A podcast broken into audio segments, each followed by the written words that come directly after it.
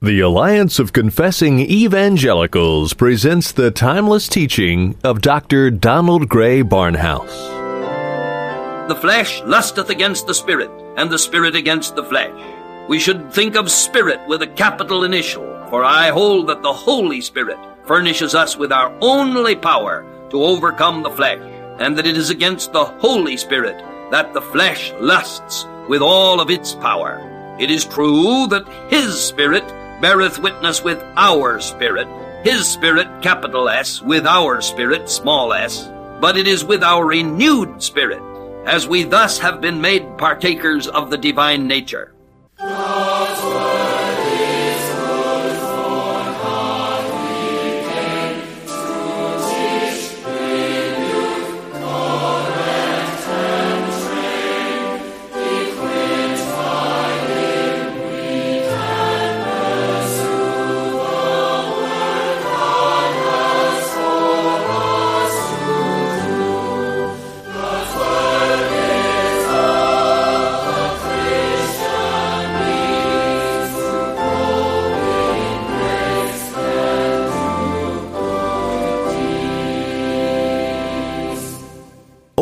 Half a century ago, the late Dr. Donald Grey Barnhouse, then pastor of 10th Presbyterian Church in Philadelphia, saw the need to spread God's Word beyond the hearing of his local congregation.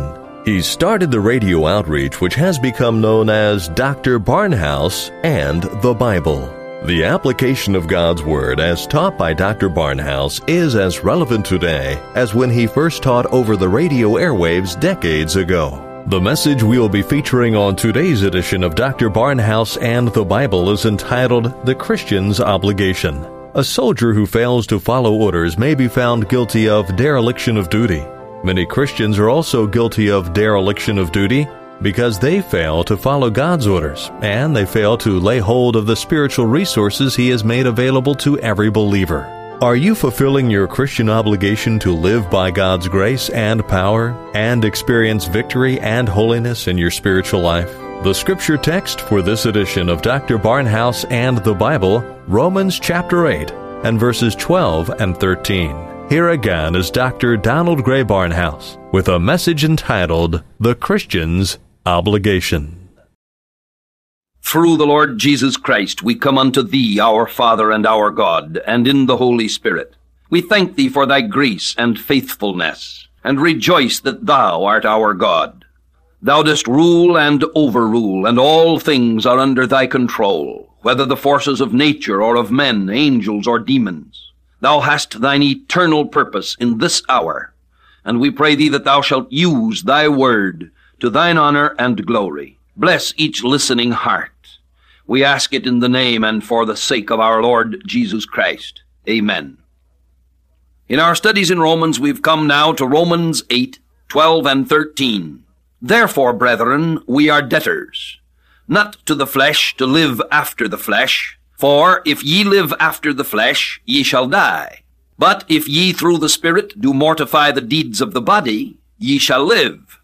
Now our text begins with a therefore and it is necessary for us to look backwards into the preceding portion in order to understand the foundation on which the truth of the present text will stand.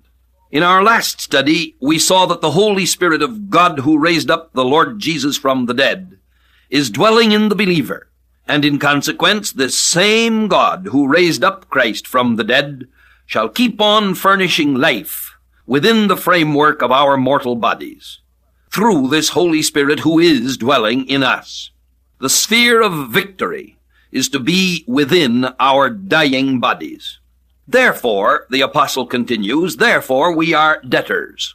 God has made a large deposit of life and power to our account, and we are debtors for that life and power, and must someday give an account of how we have used it, or how we have neglected it. To fail to lay hold upon the power that has been given us is a dereliction of duty, just as the failure to invest the one talent in order to gain interest caused the strongest denunciation from the Lord in the parable of the talents. We have within us the strength and power of our old Adamic nature. the downward pull of our flesh. But God has gone to the depths of Calvary and the heights of the resurrection in order to furnish us with a power that will make it possible for us to live lives of victory. The power of the flesh is within the life of the unsaved man. But both of these powers, that of the flesh and that of the spirit, the spirit of the life-giving God who raised up Christ from the dead, are within the bodies of the believers. Now, since God gave us all of this power of the resurrection, we are debtors to Him to use it for the purpose for which it was given to us. Perhaps a simple example will help to clarify the teaching. On most of our great railroads, there are control towers where a traffic engineer can switch one or another train to the main line as he sees fit. Now in our text, God is telling us that the redeemed man stands in a control tower and that this man is debtor to God to pull the switch that will allow the resurrection power of Christ to run down the main line of our lives. If we deliberately reach out and pull the switch that allows the flesh to take control of our lives, we are out of the will of God and will be fully accountable for our failure to take that which He has provided for us. We are debtors to the plan of God. We are debtors to the life of God. We are debtors to the power of God. We are not debtors to the flesh, to live after the flesh. That power of the flesh is within us. But why should we release it into the main line of our lives if it is going to spoil life and lead to wreckage?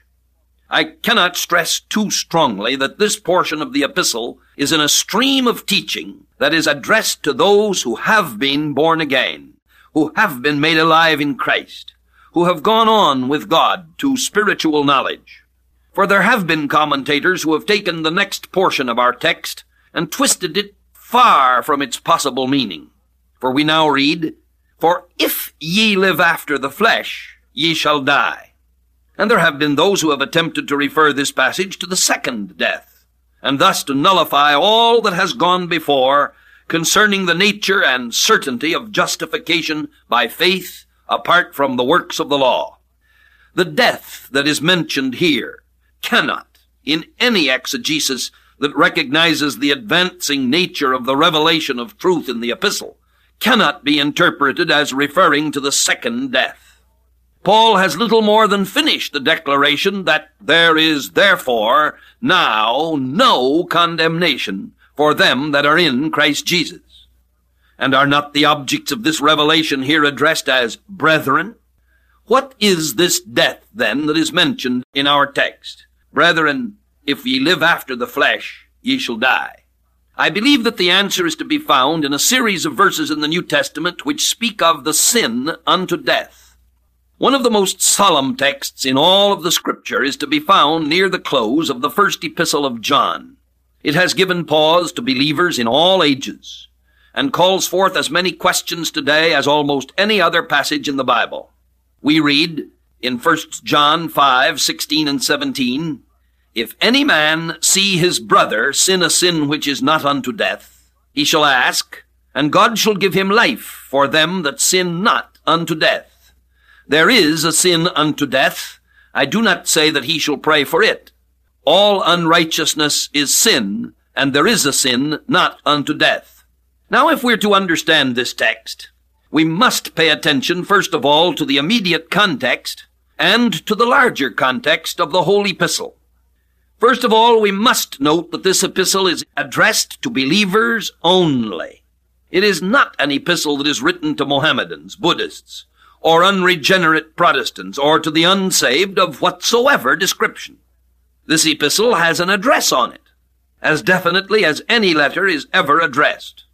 In fact, I once led a postman to Christ with the 13th verse of this chapter, pointing out that he gave his life to reading addresses and seeing that the communications were delivered to the proper parties.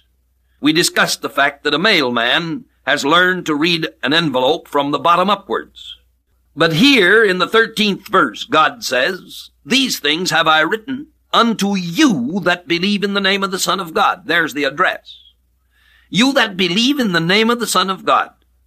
So we start our study with the certain knowledge that God is addressing true believers. Furthermore, the verse we have just quoted in 1 John contains the purpose of the epistle. These things have I written unto you that believe in the name of the Son of God, that ye may know that ye have eternal life. Now, here is an important verse in the doctrine of assurance or certainty. It is possible for believers to know that they have eternal life. They need not spend their time wondering if they will receive eternal life. They do not need to have the frame of mind which says, I hope that I will have eternal life. I'm trying. I'm doing the best I can. I hope that maybe, possibly, perhaps. No, no. God himself states that this epistle of John was written for the purpose of assuring the one who has put his trust in Christ that he is the present possessor of eternal life. Luther, in one of his works, spoke of those who said that they believed certain doctrines without understanding the nature of what they thought they believed. He spoke of one of the founders of an ancient heresy who contradicted himself strangely and who most certainly did not believe in the logical implications of the premises which he set forth.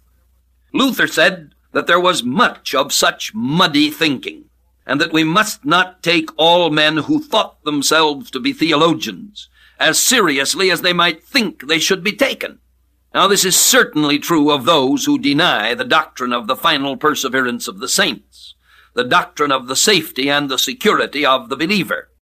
The purpose of John's epistle is to assure believers that they are the present possessors of eternal life.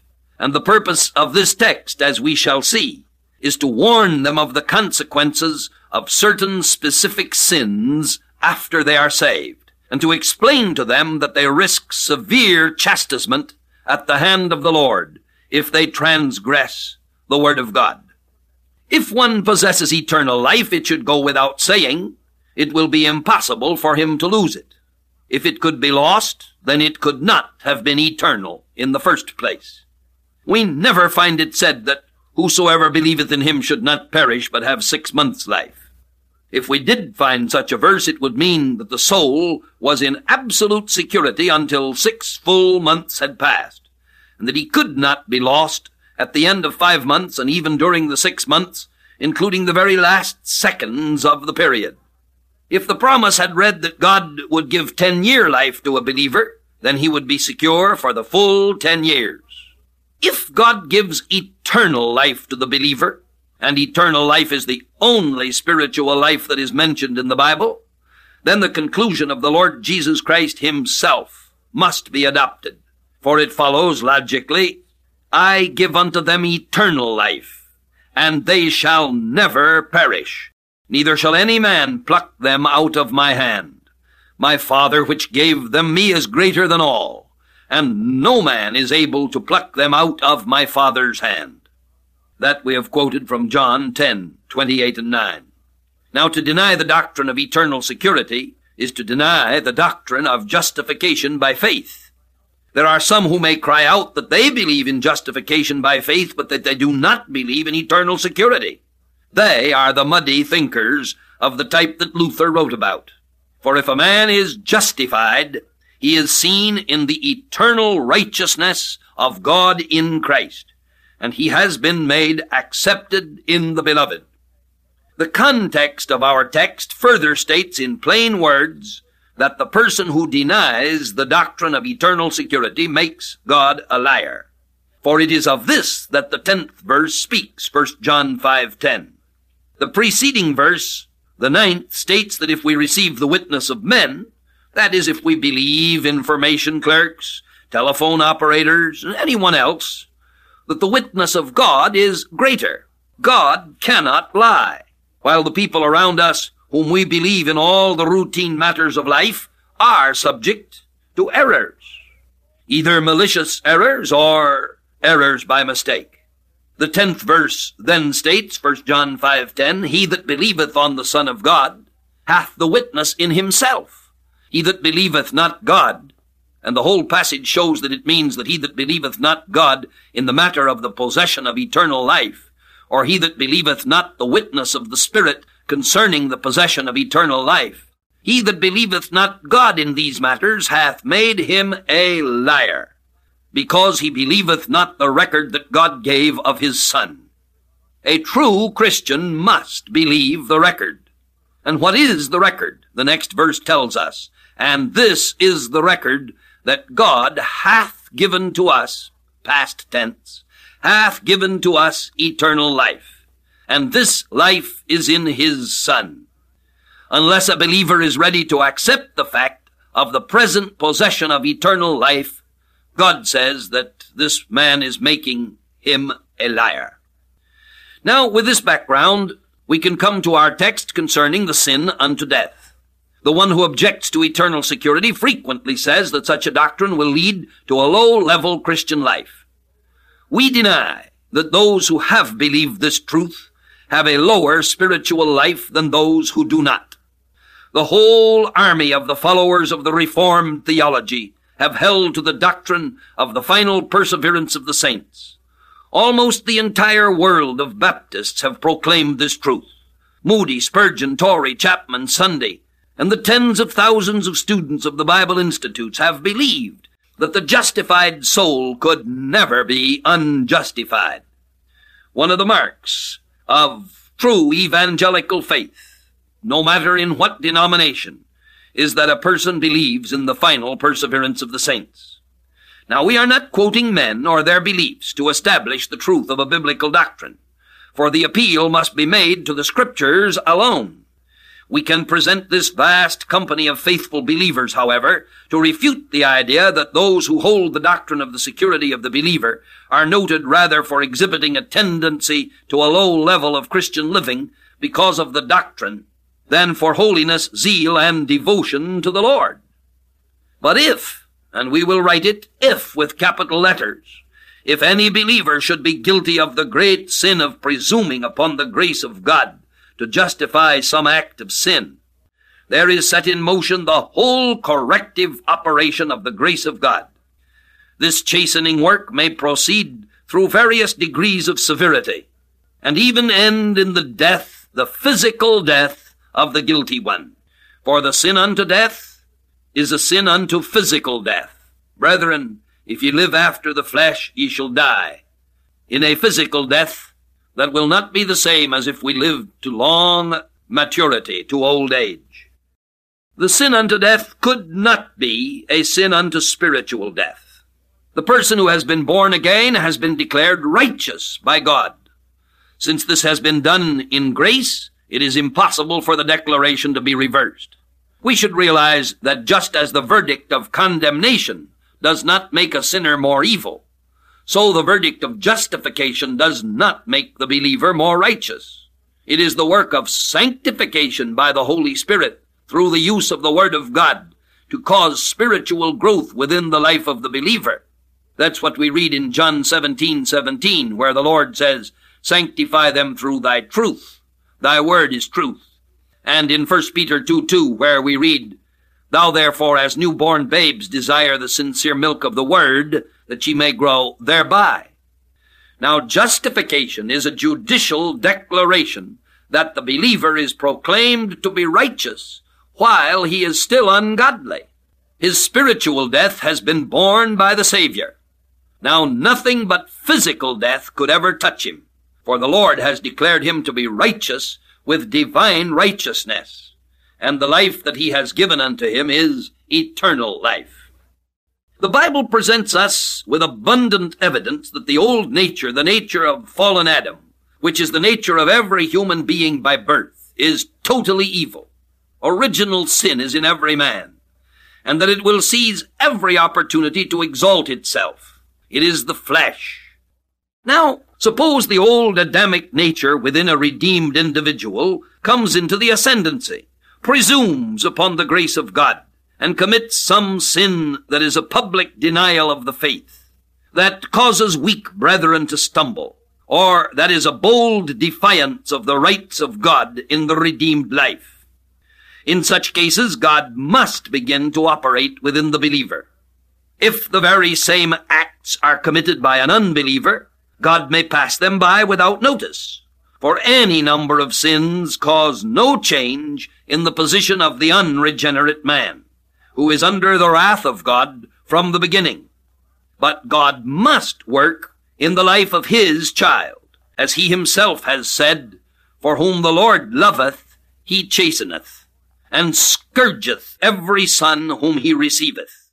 If ye endure chastening, God dealeth with you as with sons. For what son is he whom the Father chasteneth not?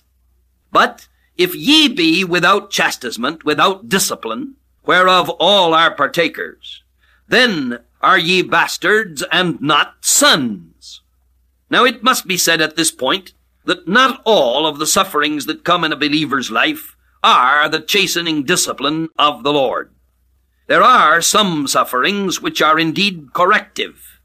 There are others which are constructive.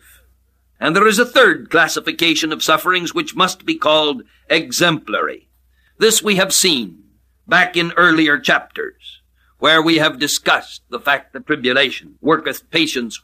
Now we shall deal at length with the first phase of suffering here. The sufferings which are chastening, which are disciplinary. We shall deal at length with this, but we merely mention in passing that constructive sufferings are described in the case of Paul, who besought the Lord thrice that some thorn in the flesh should depart from him, but who was told, My grace is sufficient for thee, for my strength is made perfect in weakness. The third type of sufferings, that which was for the glory of God, is to be found in the experience of Job as well as in the experience of the man who was blind from birth. In the latter case, when the disciples asked, Who did sin, this man or his parents, that he was born blind? Jesus answered, Neither hath this man sinned nor his parents, but that the works of God should be made manifest in him. It is for this reason that no Christian is ever permitted to judge another.